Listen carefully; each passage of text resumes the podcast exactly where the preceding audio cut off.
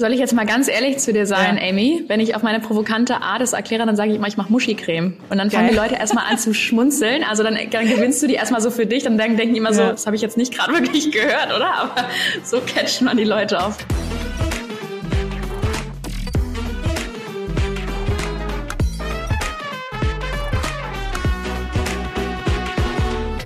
Hi, schön, dass du da bist. Herzlich willkommen bei Dare to Create, deinem Podcast für mehr Mut, Unternehmertum und Kreativität. Wenn du mich nicht kennst, mein Name ist Amy Sarah Carstensen. Ich bin Unternehmerin, Gründerin und CEO von Artnight, dem führenden Anbieter von CIY, Created Yourself Erlebnissen im deutschsprachigen Raum. Wir bieten individuelle Malkurse an, online, aber insbesondere offline, in über 60 Städten in Deutschland und Österreich, bei denen du in einer Session Schritt für Schritt lernst, dein eigenes Kunstwerk auf Leinwand zu malen, angeleitet von lokalen KünstlerInnen, sodass du so richtig in den kreativen Flow kommst.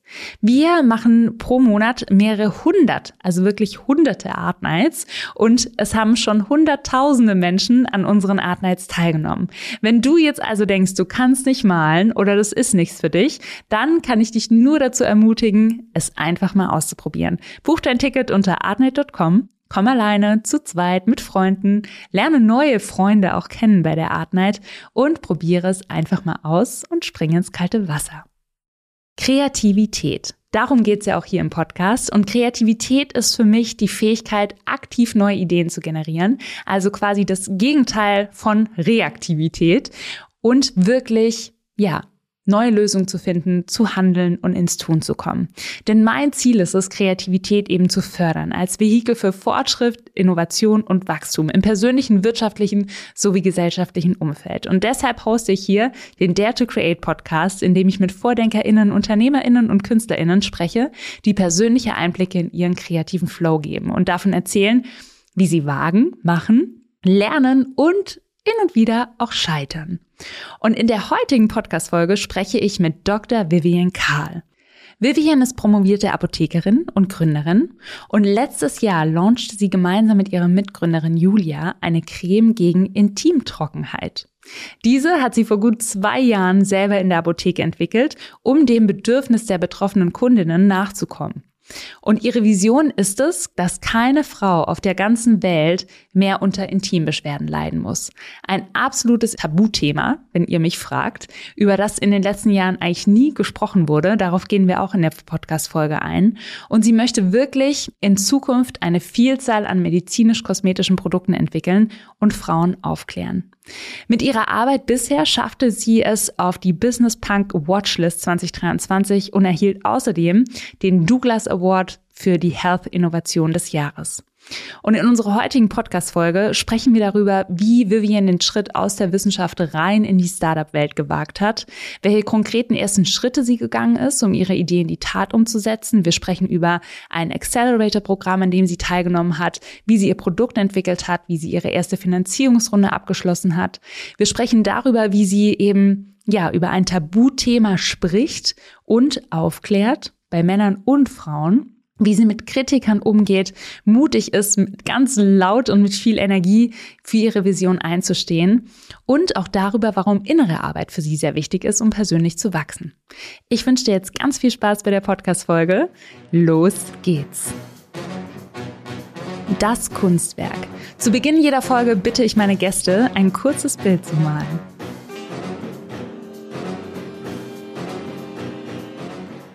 Liebe Vivian, dann zeig mir einmal dein Bild in die Kamera. Du wirst jetzt schmunzeln, Amy. Sehr schön. Wenn ich jetzt nicht direkt sagen würde, was ich darauf zu sehen meine und scheine, dann würde ich sagen, es ist ein äh, schönes, ovales Etwas. Was hast du denn gemalt? Ich habe eine Vulva gemalt, inspiriert von unserem Vulva Art Night Workshop. Das Interview. Doch bevor es losgeht, will ich dich jetzt schon um ein klitzekleinen Gefallen bitten. Und zwar bewerte gerne diese Podcast-Folge, nachdem du sie gehört hast. Das würde mich wahnsinnig freuen. Und empfehle sie einfach weiter. Teile sie mit Freunden, Familie, Menschen, die du kennst oder bei denen du denkst, dass dieser Podcast auch für sie inspirierend sein kann. Ich freue mich und danke dir jetzt schon. Warum malst du unbedingt eine Vulva? Und vielleicht kannst du auch in einem Satz erklären, warum wir überhaupt die Idee hatten, gemeinsam eine Art Night zusammen zu machen. Genau, ich male eine Vulva, weil ich mich den ganzen Tag mit Vulven beschäftige.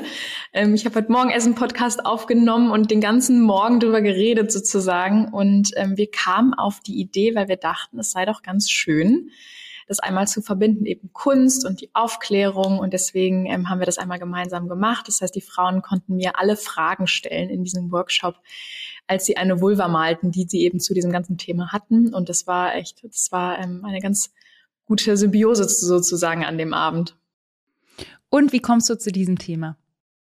Ich bin Apothekerin eigentlich und habe neben meiner Promotion auch in der Apotheke gearbeitet, um mir was dazu zu verdienen.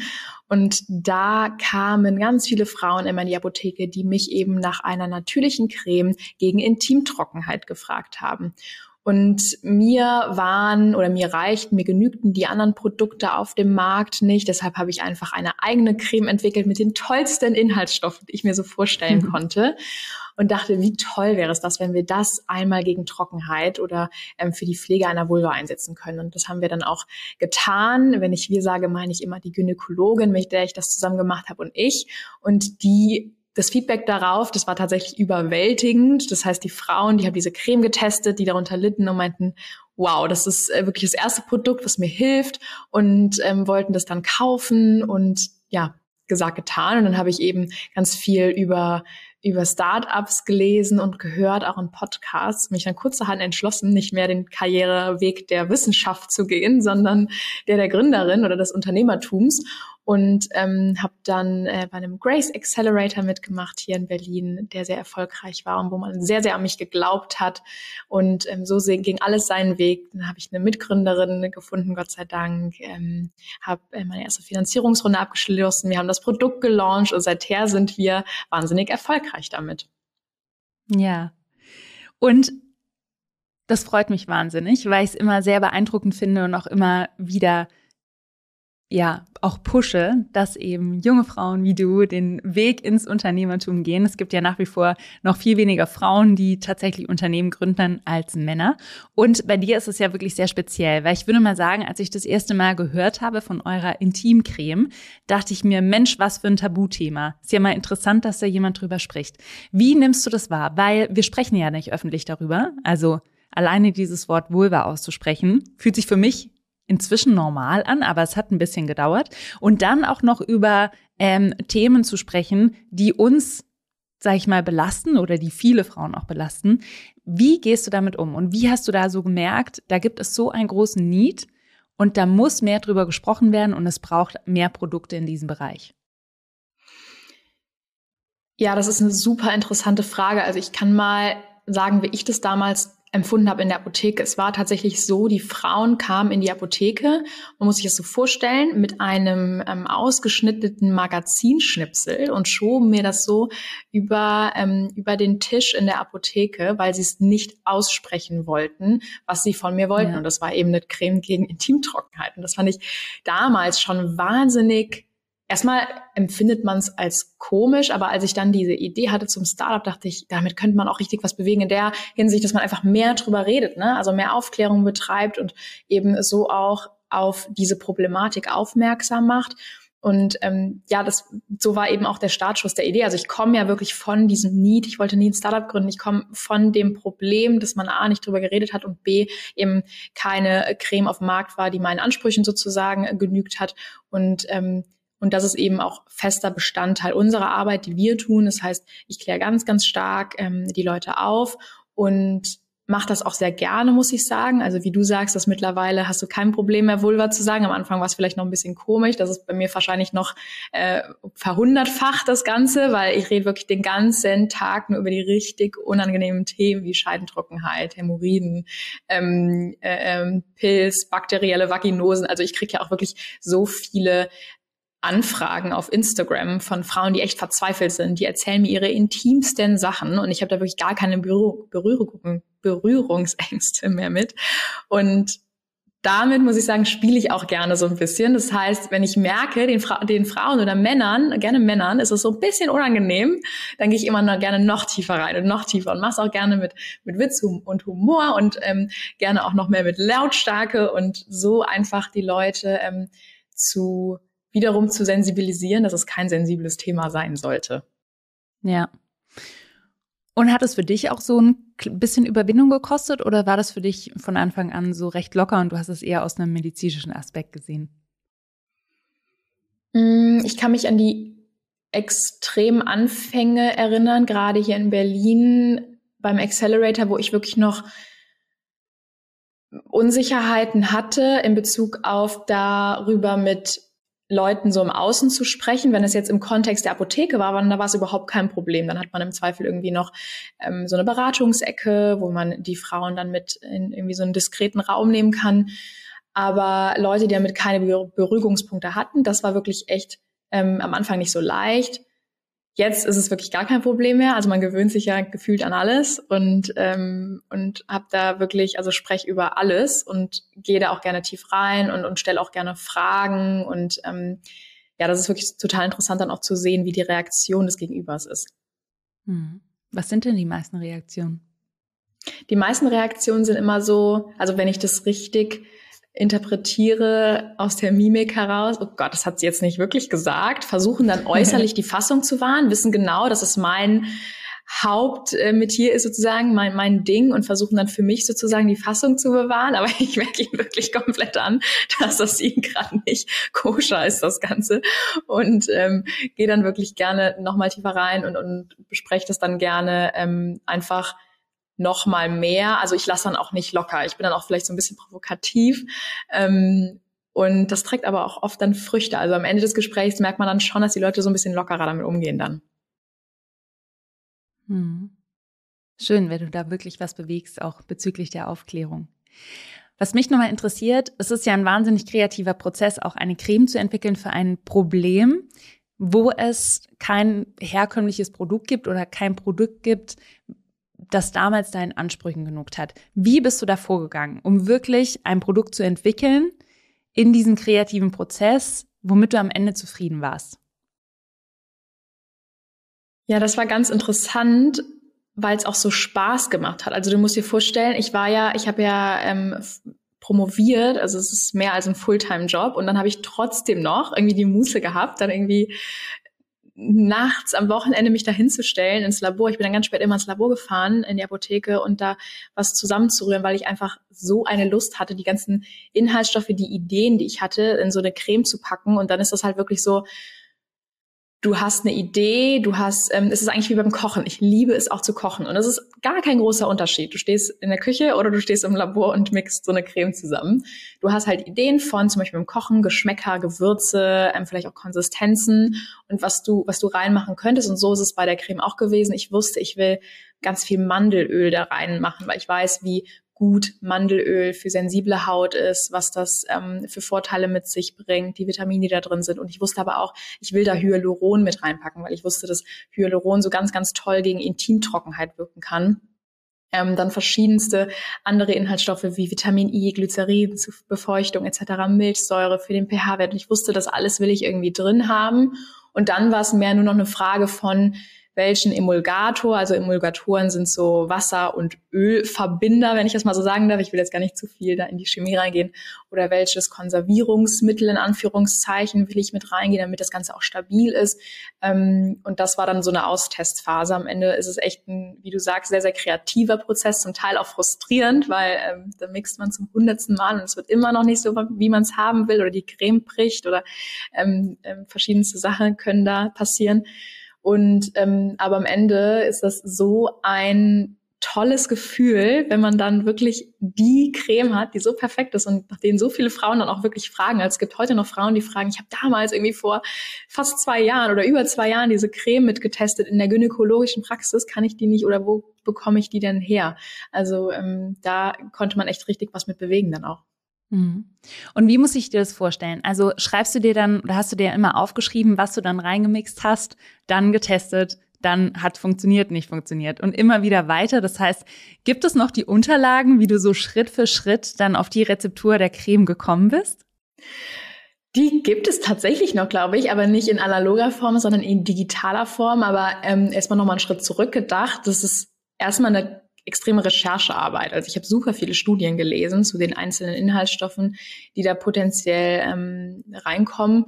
Und dann genau habe ich habe ich klar schreibst du alles runter und fängst dann an das zu mischen und und schreibst dir bei jedem bei jeder Rezeptur auf. Also du du ähm, machst bei jedem bei jeder neuen Charge wenn man das mal so nennen will schreibst du dir die Rezeptur jeweils auf und schreibst dann was mit dieser Rezeptur passiert ist. Diese Creme ist mir gebrochen. Gebrochen heißt immer also Öl und Wasserphase haben sich getrennt irgendwann weil du nicht einen richtigen Emulgator verwendet hast. Oder diese Creme war nicht gut weil die hat irgendwie komisch gerochen. Oder diese Creme war nicht gut weil ähm, die, die, die hat so eine komische Farbe gehabt. Also da hatte ich wirklich alles dabei und dann ähm, irgendwie kriegst du dann raus, an welchen Inhaltsstoffen das lag und was du nochmal austauschen musst. Und dann so ein Prozess dauert dann ein paar Wochen, je nachdem, oder Monate, wie lange man Zeit hat und dann ähm, oder wie viel man Zeit investiert. Aber dann ähm, ja, hat man am Ende die perfekte Rezeptur sozusagen. Hm.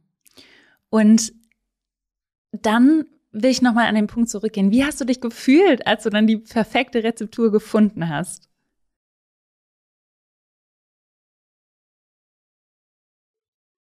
Das war Wahnsinn, beziehungsweise es war, glaube ich, gar nicht so ein Moment, sondern es ist ja so ein Prozess. Also es ist so, ich wusste ja nicht in dem Moment, als ich es gerührt habe, dass die perfekte Rezeptur, sondern ich musste es jetzt mal testen und dann kam wieder eine gute Rückmeldung und wieder eine gute Rückmeldung, bis dann wirklich so fast 100 kam. Und dann, dann dachte ich irgendwann am Ende, okay, damit gehst du jetzt, ähm, damit gehst du jetzt raus sozusagen. Ich hatte ja bis zu dem Zeitpunkt auch noch nie jemandem von dieser Idee erzählt, weil es war ja wirklich so, ich, ich war in der Pro Promotion, alle dachten irgendwie, ich mache jetzt da große Pharmakarriere und das war auch so eine Überwindung, das dann Leuten zu erzählen. Das heißt, es war so ein Prozess, bis ich gemerkt habe, okay, das hilft anscheinend wirklich den Frauen und das ist jetzt die Rezeptur und damit will ich jetzt rausgehen. Aber dann ist es natürlich eher so, es war, glaube ich, gar nicht so, doch es war schon eine Freude und ein Stolz, aber auch natürlich so eine, so eine Angst, oh Gott, jetzt wird das Ganze real. Also das ist so gut, das, das kannst du jetzt nicht mehr zurückhalten. Das musst du dann jetzt auf den Markt bringen. Also du musst jetzt damit rausgehen, ne? Und war dir dann von Anfang an klar, dass du jetzt ein Startup gründen möchtest und diese Creme wirklich so richtig, richtig auf den Markt bringen willst? Es hätte ja auch nee, sein können, nee. ähm, ich kenne mich jetzt nicht in dem Bereich so gut aus, aber ich stelle mir so vor, dass du gegebenenfalls die Rezeptur einfach auch an andere Apotheker hättest weitergeben können, dass, also und dann einfach deinen Job weitermachen, ne? Also sei es in der Pharmaindustrie oder in der Apotheke, was auch immer dir da beliebt hätte. Und wann kam dann wirklich so der Punkt, dass du gesagt hast, ich glaube, das ist so ein gutes Produkt. Es gibt so einen großen Need. Es gibt nichts Vergleichbares auf dem Markt. Ich gründe jetzt ein Unternehmen, beziehungsweise ich bewerbe mich überhaupt erstmal auch für so ein Accelerator-Programm. Das war auch wieder so ein totaler Prozess, aber hier auch ganz klar, dass ich das nicht von Anfang an wollte. Also ich wollte erstmal einfach so eine richtig geile Creme entwickeln, so mit den geilsten Inhaltsstoffen, ähm, die man sich auf die Vulva auftragen kann. Und dann ähm, habe ich gemerkt, oh, da gibt's ja Interesse, also auch von Apotheken, die dann meinten, ja, können wir die Rezeptur irgendwie haben oder so.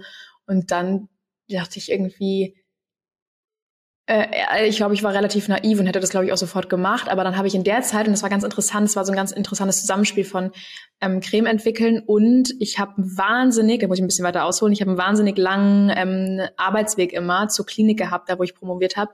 Immer so 40 Minuten bin ich mit dem Fahrrad hingefahren und 40 Minuten zurück. Und ich habe auf diesem Weg immer Podcasts gehört. Und ich habe zu dem Zeitpunkt angefangen, so Finanzpodcasts zu hören, die in so Start-up-Podcasts irgendwann mündeten.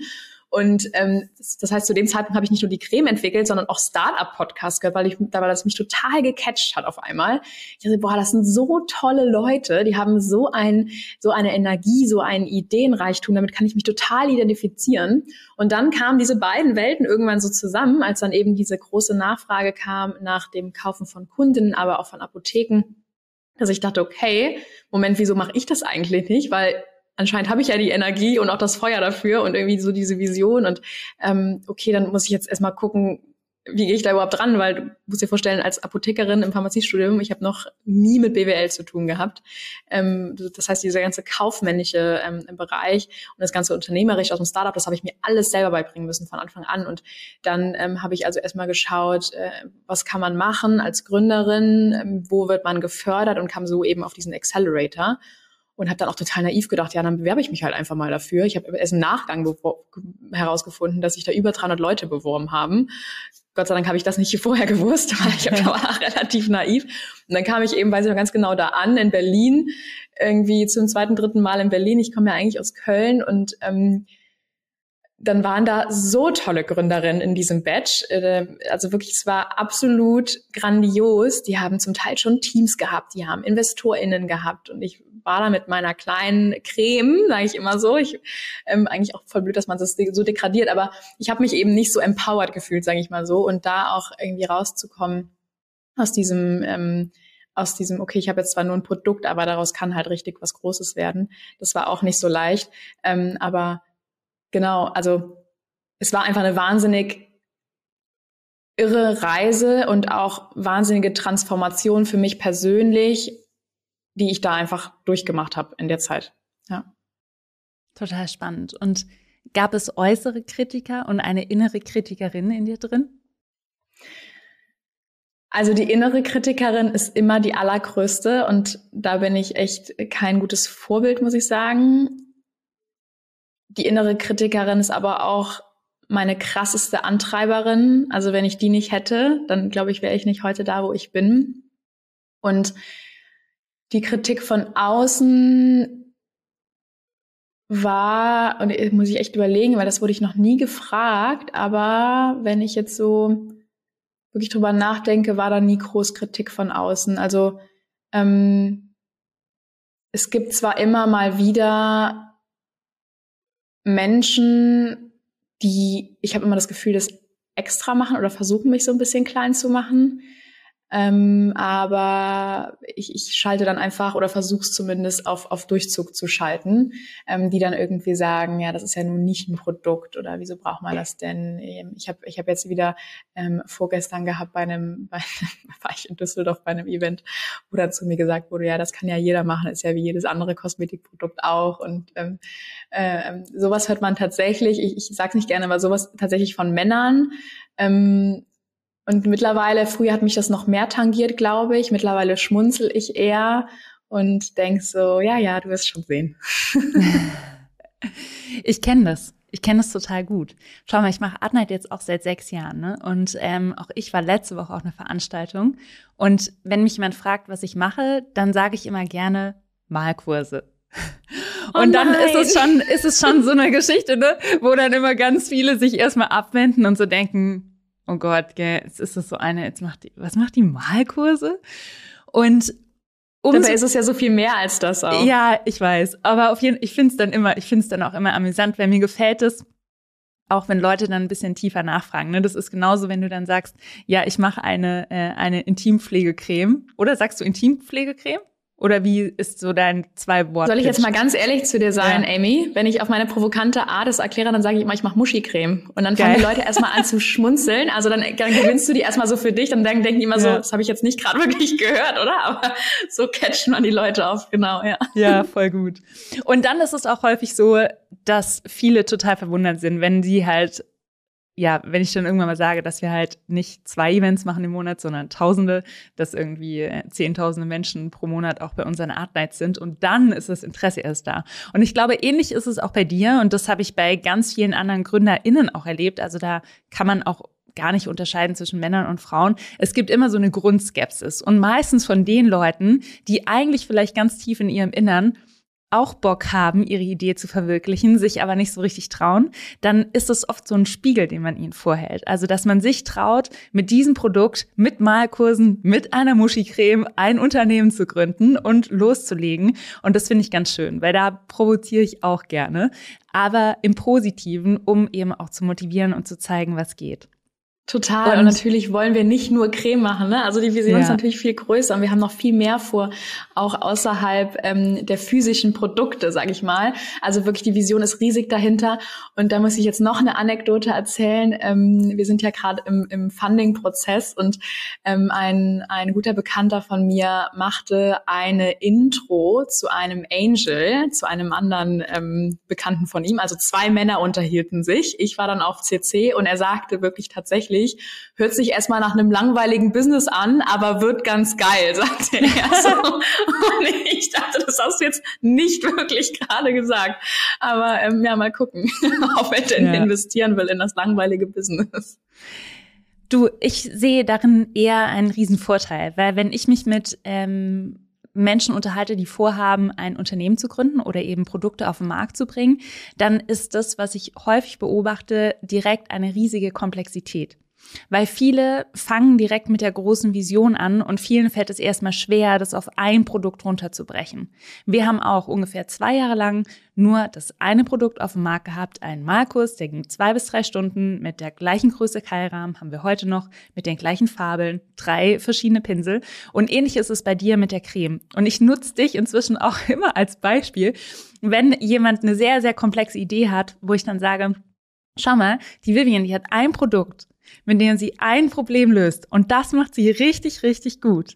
Die Vision ist riesig, aber mit dem einen Produkt fängt man erstmal an und erobert quasi schon mal ein bisschen die Welt. Und das finde ich ist bei euch total beeindruckend und auch wahnsinnig gut, dass ihr so fokussiert seid. Und alles andere kann auch folgen, aber ich glaube gerade für die Anfangsphase und du sagst, vor zwei Jahren hast du die Creme entwickelt.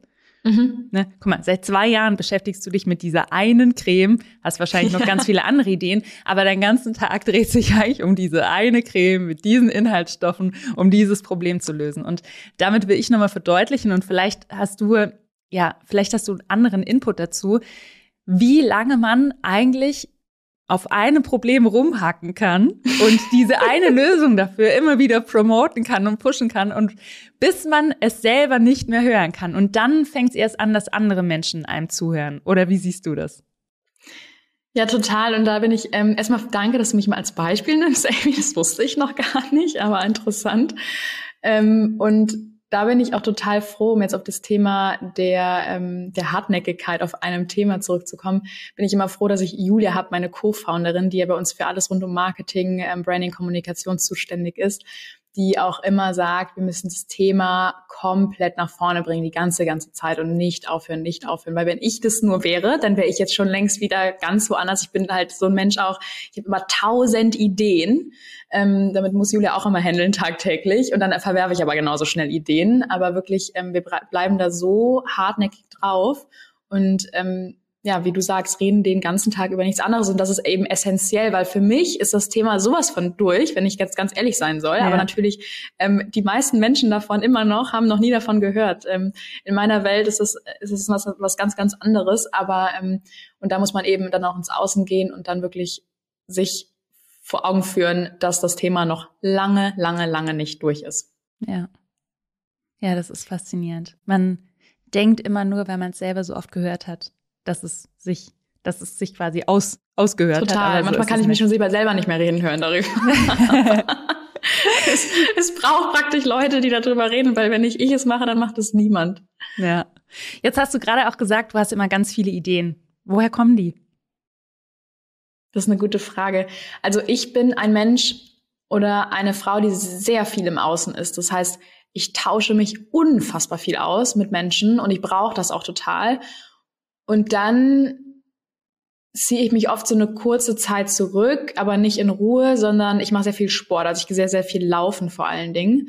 Ähm, und beim Laufen kommen mir eigentlich immer die besten Ideen. Also wenn ich mich betätige sportlich, dann habe ich so einen krassen Gedankenfluss und komme so richtig in den Flow, auch mit dieser Atmung und so, das ist ja auch so ein bisschen meditativ, ähm, dass, dass ich dann extrem gute Ideen habe. Meistens mache ich dann schon auf der Joggingrunde noch im Laufen Julia eine Sprachnachricht, damit ich es irgendwie festhalte und sie schon direkt catchen kann, weil ich kann mich dann auch nicht zurückhalten. Aber wie gesagt, so schnell wie ich Ideen habe, so schnell verwerfe ich die auch wieder. Ähm, aber wenn dann ich noch, also wenn eine Idee richtig gut ist, dann gehe ich eben ganz schnell damit nach draußen, irgendwie lass die so lass die so validieren von eben ähm, Julia, unseren, unseren InvestorInnen oder auch Unterstützerinnen generell, von meinen Freundinnen auch ganz viel, Gründerin, Freundin und ähm, Und dann ähm, schaffen die es auch oft, mich darauf richtig anzu, anzuheizen, sage ich mal. Also wenn ich dann noch die, ich brauche praktisch immer auch so ein bisschen Permission von außen, weil ich immer noch denke, und das ist wahrscheinlich auch so ein Frauending, glaube ich zumindest, dass ähm, ja, ich brauche erstmal die, so, die Bewertung von außen, ob das jetzt wirklich gut ist, weil nur weil mir das jetzt einfällt, kann es ja nicht wirklich gut sein. Und dann brauche ich also erstmal die Bestätigung von außen, bevor ich dann so nach vorne gehe. Aber ähm, bei mir ist das so ein Prozess, der ganz viel mit mit Bewegung zu tun hat. Also ich, ich, ich bin eigentlich nie so in Ruhe mit mir selbst. Das kann ich nicht so gut. Hm. Ich finde spannend, was du gesagt hast mit der Bewertung von außen. Was glaubst du, woran liegt das? Und warum beobachtest du das hauptsächlich bei Frauen? Boah, das ist eine wahnsinnig interessante Frage und ich oder wir philosophieren da auch oft ähm, drüber in unserem, ich sag mal, unserem Sparring-Kreis mit den Gründerinnen, die wir haben ich glaube, es ist viel Erziehung in der eigenen Familie, dann aber auch ähm, im gesellschaftlichen Kontext. Das heißt, ähm, Frauen werden einfach eher dazu erzogen, ähm, in der frühen Kindheit, aber auch darüber hinaus im Berufsleben, dass sie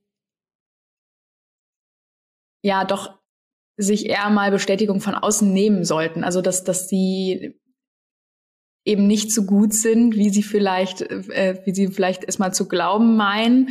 Aber ich habe das ganz, ganz stark gemerkt. Ich traue mich einfach nicht, ich traue mir selber nicht so viele Sachen zu, als ähm, wenn Leute eben mir sagen, Vivian, das ist mega gut, mach das mal. Und so war das ja auch damals. Und ich tendiere auch immer dazu, und das ärgert mich total.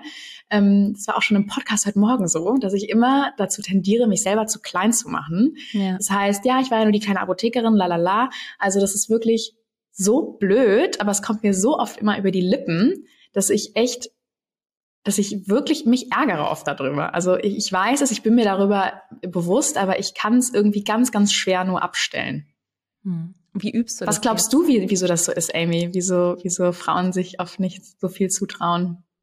Oder Ich glaube, es ist auch, wie wir eben gesellschaftlich aufwachsen. Ich glaube, es ist ähm, auch wirklich wahrscheinlich auch biologisch so bedingt, ne? Weil viele Frauen jetzt nicht irgendwie rausgehen und hier so brüllen, oh, ich bin ja die Größte und die Stärkste, weil wir ja auch nicht kämpfen müssen in dem Sinne und weil wir auch nicht so, ich sag mal biologisch gesehen auch wie Männer, wenn man jetzt wirklich mal so ins Steinzeitalter zurückgeht, so darum buhlen müssen, ne? Welche Frau kriege ich jetzt und bin ich jetzt der Größte. Ich glaube, das ist, hängt viel biologisch zusammen, einfach wie wir gebaut sind. Und ich glaube, dazu kommt eben noch so massiv die Gesellschaft, wie wir aufwachsen. Weil auch ich habe immer gelernt, ne, sei nicht zu laut, sei nicht zu vor, stell dich nicht so doll im Mittelpunkt. Und ich glaube, das haben noch viele Frauen in unserer Generation in sich. Und ich wünsche mir, dass sich das irgendwann mal verändert. Genauso kenne ich aber auch Männer, die unglaublich zweifeln, weil bei Männern ist es dann eher andersrum, dass sie nach außen hin das Gefühl haben, sie müssen sich viel größer darstellen, als wie sie sich selber fühlen und wie sie sind, weil sie sonst auch Ablehnung erfahren. Also da ist es so ein bisschen mehr, wie gehe ich mit der Verletzlichkeit um, die auch in jedem Mann drin steckt und bei einer Frau, Total. wie gehe ich mit der Stärke um, die in jeder Frau steckt. Und da eine gewisse Balance für sich selbst zu finden, sich immer wieder dran zu erinnern, auch wie du gerade gesagt hast, wenn du dich selbst über dich ärgerst und wenn du immer wieder bemerkst, dass dein System immer wieder sagt, ich bin die kleine Unternehmerin und ich kenne das von mir genauso, dass man dann einfach übt und ich habe mir es wirklich dann aufgeschrieben, ich habe mir so Sätze dann aufgeschrieben, ich habe sie geübt und habe sie anders ausgesprochen, bis es sich für mich natürlich angefühlt hat, auch wenn es am Anfang nicht so war. Und das ist so mein Tipp. Also wenn man merkt, mhm. dass man sich selber dann klein macht und sich darüber ärgert, wirklich mal so einen Wikipedia-Eintrag über sich zu schreiben das finde ich immer eigentlich eine schöne Übung. So schreib einen Wikipedia-Eintrag über dich in fünf Jahren und kommuniziere genau so. Und das fühlt sich am Anfang doof an und irgendwann gewöhnst du dich daran und dann ist es so ein bisschen self-fulfilling prophecy. Also wenn du dich als die, wenn du die Frau auch kommunizierst nach außen, die du eigentlich bist, dann wirst du auch schneller zu der Frau. Das ist wahnsinnig interessant. Richtig, richtig guter Tipp muss ich mal anwenden. Also das hat viel ja. auch mit Glaubenssätzen und viel mit Manifestation zu tun. Ja. Total. Und es ist eigentlich alles schon in dir drin, weißt du? Ja, Man vergisst es nur manchmal. Ja, spannend. Und ich habe jetzt noch eine Frage, die, glaube ich, viele, viele interessiert, die gerade auch am Anfang stehen. Und du sagst, du kommst aus einem völlig anderen Bereich, ne? Du warst ähm, im Bereich der Apotheke, Pharmazie und so weiter. Wie würdest du denn die Startup-Szene beschreiben? Jetzt, als du sie so als Frischling kennengelernt hast. Auch eine gute Frage. Ähm, damit ecke ich auch immer oft an, aber ähm, ich muss ganz ehrlich sagen, am Anfang war das alles, als ich in Berlin kam, total glamorous, ganz viele Events, zu ich wirklich allen gegangen bin gefühlt, weil ich auch super viele Leute kennenlernen wollte. Und das hat sich aber relativ schnell eingestellt, weil mir das zu viel wurde. Also viel zu viele Reize, viel zu viel ähm, Gerede um immer dieselben Themen, wo man schon am Anfang wusste, dass sie hat nicht wirklich viel Tiefe. Also sehr viel Oberflächlichkeit, sehr viel, ja, lass doch mal nochmal im Kontakt bleiben und lass mal gegenseitig unterstützen, aber irgendwie dann passiert auch nicht wirklich viel. Das heißt, diese Oberflächlichkeit, mit der komme ich nicht so ganz gut zurecht. Und äh, mir fehlt so ein bisschen Substanz in dieser Startup-Szene, muss ich ganz ehrlich sagen. Hm. Was meinst du damit konkret? Dass Beziehungen, die man hier hat oder Leute, die man hier ähm, kennenlernt, dass diese Beziehungen eben nicht so wirklich in die Tiefe gehen, dass immer sehr oberflächlich ähm, gesprochen wird und auch sehr in welcher Runde bist du jetzt, Fundraising-Runde, wie viel sammelst du ein? Und ähm, wenn du das Game sozusagen nicht mitspielst, bist du direkt raus. So fühlt es sich zumindest an. Also ich bin immer so, ich mache auch oft Dinge, muss ich echt zugeben, die mir, die mir eigentlich widerstreben, aber eigentlich, weil ich immer das Gefühl habe, ich muss es so machen, ja. Also, ähm, also ich will da jetzt auch gar nicht groß in die Tiefe gehen, aber man macht wirklich viele Dinge, wo man einfach, wo man manchmal denkt so, ja, okay, aber wieso eigentlich? Also ist doch total, ist doch total egal. Oder können wir es nicht mal anders machen? Ähm, vielleicht mache ich es auch mal anders demnächst. Ich habe jetzt, ich hatte jetzt komm, ich erzähl's einfach. Ich habe ein ganz, ganz interessantes Beispiel. Ähm, mir wurde jetzt ganz oft dazu geraten, jetzt in der Seed-Runde, man braucht einen Lead-Investor, der vorzeigbar ist, ja. Also einen, ähm, das ist jetzt so, das ist, das ist so ein Ding irgendwie, dann brauchst du einen VC, der halt so, einen großen Namen hat. Und ich meinte irgendwie zu den Leuten, die mir das geraten haben, meine ich selber, wieso, wieso müssen wir es denn machen so? lass doch einfach, ja. lass doch einfach gucken, wer irgendwie so die Vision mitträgt, die Mission trägt. Und also ich habe gar keinen Bock, dieses Spiel mitzuspielen, meinte ich so. Dann fing sie wirklich an zu lachen, meinte, Vivina, das ist halt so hier, ne? Also das ist halt die Szene. Und dann denke ich mir manchmal wirklich so von außen, total bescheuert, ne? Also lass das doch mal anders machen. Wieso äh, nur für den nächsten fancy LinkedIn-Beitrag da irgendwie so einen Namen dran klatschen ja. zu müssen. Ich will jetzt hier nicht ähm, nicht zu weit ausholen, nachher mache ich selber doch noch. Wer weiß, wie es ausgeht. Aber ähm, nee, ich finde es irgendwie total, total blöd. Und das ist aber ein gutes Beispiel, was diese Startup-Szene, finde ich, beschreibt. Irgendwie dieses, einfach weil es alle anderen machen, das dann auch machen zu müssen. Also es ist mir manchmal einfach zu wild. Ich war davor ja auch im Konzern und mir ging es da ähnlich wie dir. Und ich habe viele Sachen nicht verstanden und jetzt so nach sechs Jahren verstehe ich sie immer noch nicht aber ich habe das Prinzip dahinter verstanden. Und was mir damals fremd war, deswegen muss ich gerade auch so schmunzeln, ist auch, dass in der Startup-Szene ja ganz oft gefragt wird, wie viel hast du geraced? Also wie viel Geld hast du von Investoren eingesammelt und wie viele Unter also wie viele Mitarbeiter hast du auch im Unternehmen? Und das finde ich sind eigentlich rein wirtschaftlich gesehen ist es sind es eigentlich verrückte Fragen, weil ich mir so denke, idealerweise habe ich keine Investorengelder gebraucht, um eben zu wachsen und ein erfolgreiches, nachhaltiges Unternehmen aufzubauen. Und auch idealerweise schaffe ich das, was wir tun, mit möglichst wenig MitarbeiterInnen auch umzusetzen weil ähm, man da natürlich auch eine geringere Kostenbasis hat und auch weniger Komplexität. Und das finde ich immer total spannend, ähm, weil so die Szene einfach dann tickt, ne? Aber total, ich finde es auch ja. immer wieder erfrischend, das dann so zu disrupten und trotzdem sich selbst treu zu bleiben und seinen eigenen Weg zu gehen. Und wie schaffst du das für dich? Also du hast ja gesagt, es gibt viele Reize im Außen. Nichtsdestotrotz hast du auch deine Werte. Tiefe ist dir wichtig, Tiefe in Beziehungen ist wichtig. Wie gehst du trotzdem deinen eigenen Weg? Ich ähm, bin ein großer Fan von innerer Arbeit. Das heißt nicht, dass ich meditiere oder so. Ähm, das mache ich nicht, aber ich gehe zu Coachings. Ich bin in Kreisen, die sich sehr, sehr viel mit innerer Arbeit beschäftigen und gehe da wirklich richtig in die Reflexion rein und versuche mich sehr mit mir selber zu beschäftigen. Das heißt, wo komme ich her? Wieso treffe ich eigentlich diese Entscheidung, die ich hier gerade treffen, treffe, damit ich auch im, am Ende gut entscheiden kann, wo kommt eigentlich gerade diese Entscheidung her? Kommt die wirklich von mir selber oder kommt die eher aus dem Außen? Also ähm, mich selber zu verstehen und habe da eben verschiedene ähm, verschiedene Ansätze. Zum einen gehe ich erstmal ähm, zur Therapie, das heißt, wie auf Situationen aufarbeiten aus der Kindheit, wie man eigentlich zu dem Mensch geworden ist, der man heute ist. Dann gehe ich zum Coaching, um da einfach nochmal zu erarbeiten, wie wie treffe ich Entscheidungen, wie gebe ich mit anderen Menschen auch um, ne? wie, wie, ähm, wie wirke ich da und mache das auch mit Julia tatsächlich zusammen, meiner Co-Founderin. Und dann habe ich noch so einen größeren Kreis aus GründerInnen, UnternehmerInnen,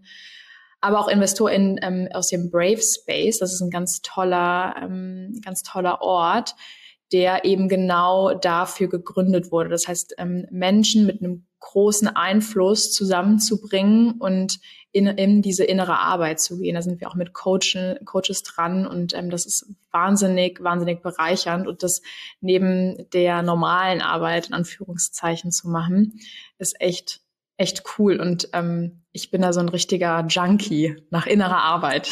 Ja.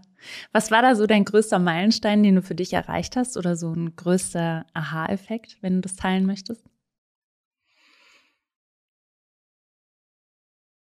Ohne auch da zu sehr ins Detail zu gehen, aber ich hatte einen extremen Aha-Moment beim Brave Space. Da sind wir in so ein Rollenspiel gegangen, was für mich sehr viel aufgedeckt hat, wie meine Beziehung zu älteren Männern ist. Ähm, das war für mich sehr, sehr emotional, aber auch sehr, sehr aufschlussreich. Nicht nur für mich, auch alle Leute, die zugeguckt haben. Und ähm, da muss ich sagen, denke ich auch noch ganz oft dran. Das heißt, wenn man so einen Moment hat, der so einschneidend war, ähm, kann das auch sehr, sehr viel bewegen. Ja, spannend.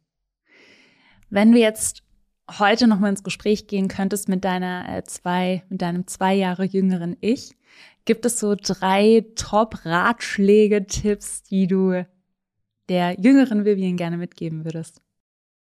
Vertraue immer deinem Bauchgefühl, ist der größte Tipp. Also das Bauchgefühl hat mich bisher immer an die richtigen Orte geführt und zu den richtigen Entscheidungen. Ähm, dann spreche mit ganz, ganz vielen Leuten, halte ich nicht zurück. Das heißt, ähm, werd nicht zu schüchtern oder sei nicht beängstigt, auch wenn dich die Situation oder, oder ähm, andere Menschen eventuell beängstigen.